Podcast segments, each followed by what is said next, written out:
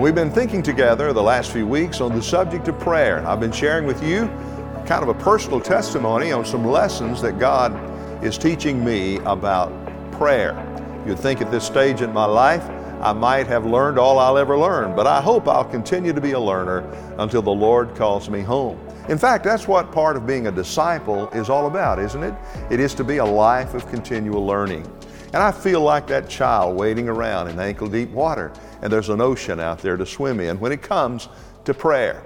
Well, the Lord's been teaching me that prayer, and I already knew this in my mind, but I'm beginning to learn it experientially more so, I think, that prayer is warfare.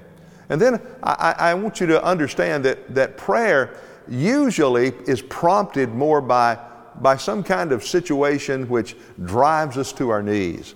In other words, I pray better under pressure. The Apostle Paul did. It was when the thorn in the flesh came that he cried out to God. I think the Lord is teaching us through that He puts us in situations where either He comes through or we're through. He puts us in situations where we desperately need Him. And that's where coming to live by faith comes into play. We live by faith and not by sight. Here's another thing God is teaching me. I've always been one who enjoyed memorizing Scripture. So through the years, I've memorized a lot of verses on prayer.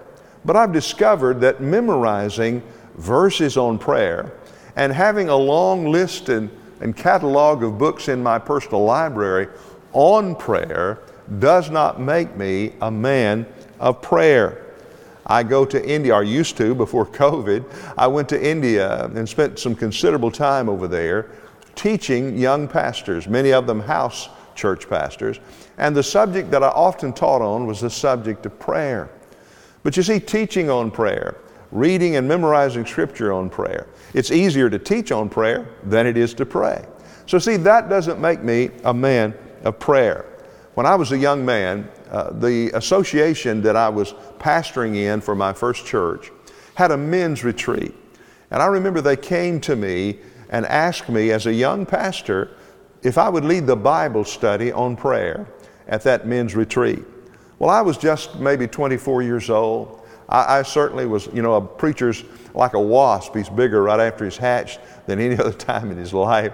But I really wanted to do a good job teaching those men. So I studied hard. I read books, I listened to tapes, I made notes, and I had a good outline, and I taught those men on prayer.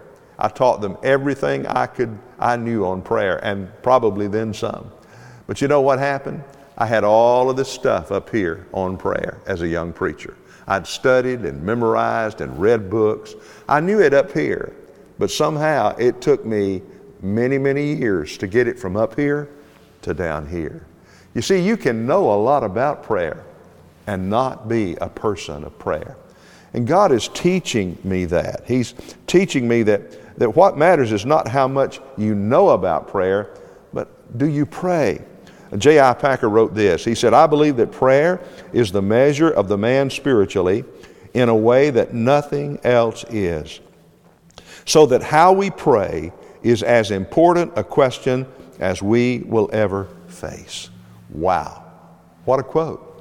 You see, if I am serious in my desire to be a devoted follower of Christ, it will inevitably lead to the place of prayer. When we follow His steps, as 1 Peter tells us in chapter 2, if we follow His steps, inevitably it will lead to the place of prayer.